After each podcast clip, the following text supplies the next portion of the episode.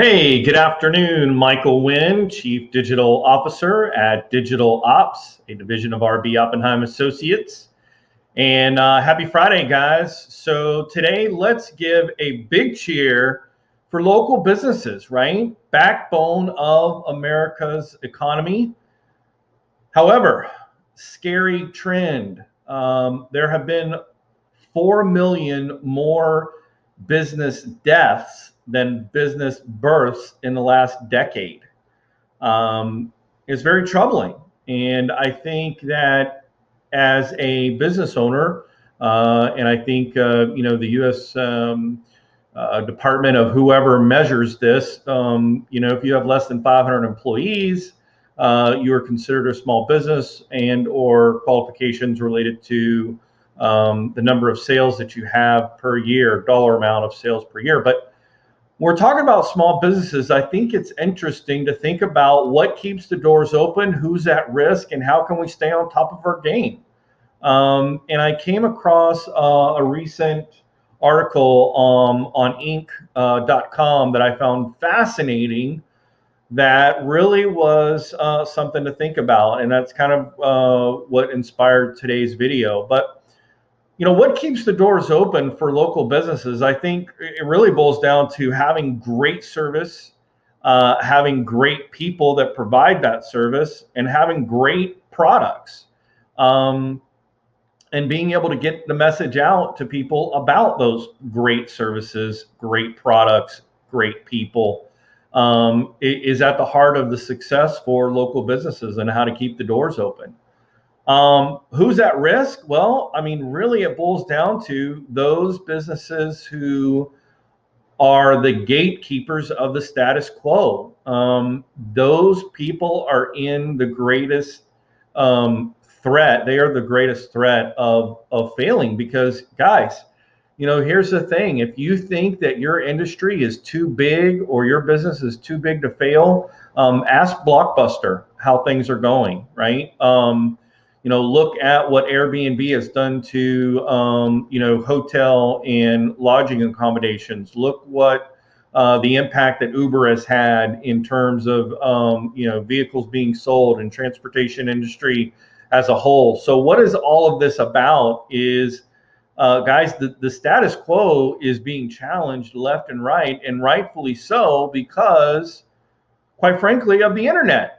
I mean, it's the Internet of Things that is a driver of innovation, but it's also us. We are the drivers. We are the ones who are fighting the status quo, because we're like, why does it have to be that I have to have a monthly car payment? Why can't I just pay for a car when I need a car?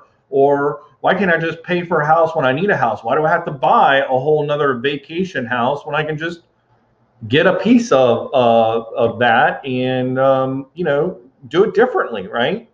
And so I think that is who is at risk, for those businesses who, sit back and say, well, we're going to just, we're going to maximize our efficiencies. We're not going to really do any innovation when it comes time to the services or products that we provide.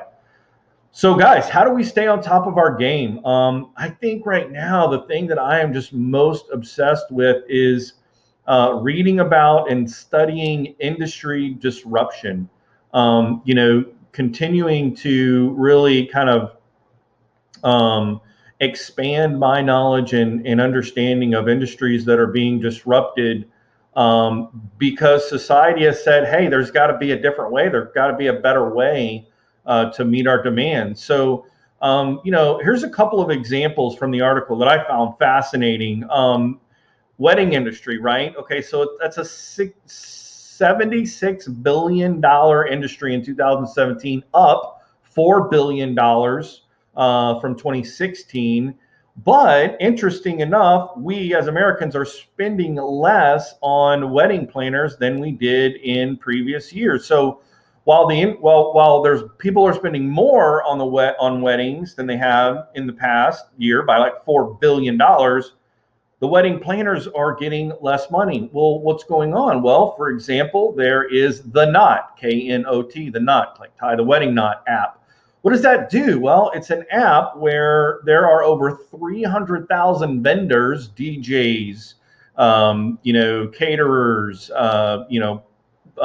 tents, tables, chairs, all the things that you need, with ratings and reviews. And you can go right on the app and you can read the reviews. You can find the person you want. You can book and pay and do everything through the app. Hello, guess who that just cut out? Wedding planners. So, that's an example of an industry that is, we were like, hey, there's got to be a better way. And someone decided, hey, let's use the Internet of Things to connect people and, save them money and let them have more control over their things. So education, oh my gosh, woo, man, how about we need some help, right? Here's a couple. Schoology, $57 million in funding. It's a portal for teachers, parents, and students to go on to and review, work together, collaborate, and communicate on reconnecting the disconnect between parents and students and teachers and parents. It's huge. Newsela uses AI to transform news articles into age-appropriate reading comprehension materials. It's a fantastic idea, right? Making that information relevant and available for age appropriate, allowing our students to, age appropriate students to understand what's happening in the world. I think that's fantastic. I mean, the education world as a whole is desperately in need of renovation and overhaul. Look at Udemy, and online education. I mean, on and on and on with education. Health industry, right? Health screening. Here's a couple of things. A Stanford machine vision program, think AI, now has the ability to distinguish cancerous versus non-cancerous moles at a rate of 90% accuracy, which is higher than some dermatologists in some cases, right? So granted, that's not going to, get away with doctors, and it's not like they're going to be, done away with, but man, that is really disrupting that industry. Freenome is a liquid biopsy that has the ability to detect cancer location and type just from a blood sample. Guys, there is a massive amount of industry disruption taking place. And as small business owners, we need to think about and condition, work out our brain muscles and business development and growth muscles in learning about and knowing what's happening in the space. Look at the law industry. A couple of examples. Case text. It's a one word. It reads briefs and suggests past cases in seconds. Law geeks, Geex, examines contracts for missing info, troublesome language, and red flags. So there are four industries that are all being, really threatened by disruption or the status quo because of the Internet of Things and innovation. So people are saying, why does it have to be this way? We are challenging the status quo. So, I want to applaud local businesses who have, really thought about their industry, products and services and said, how can we do it better, more efficient, meet the demands, and also consider the Internet of Things to be able to provide the best level of service for our clients.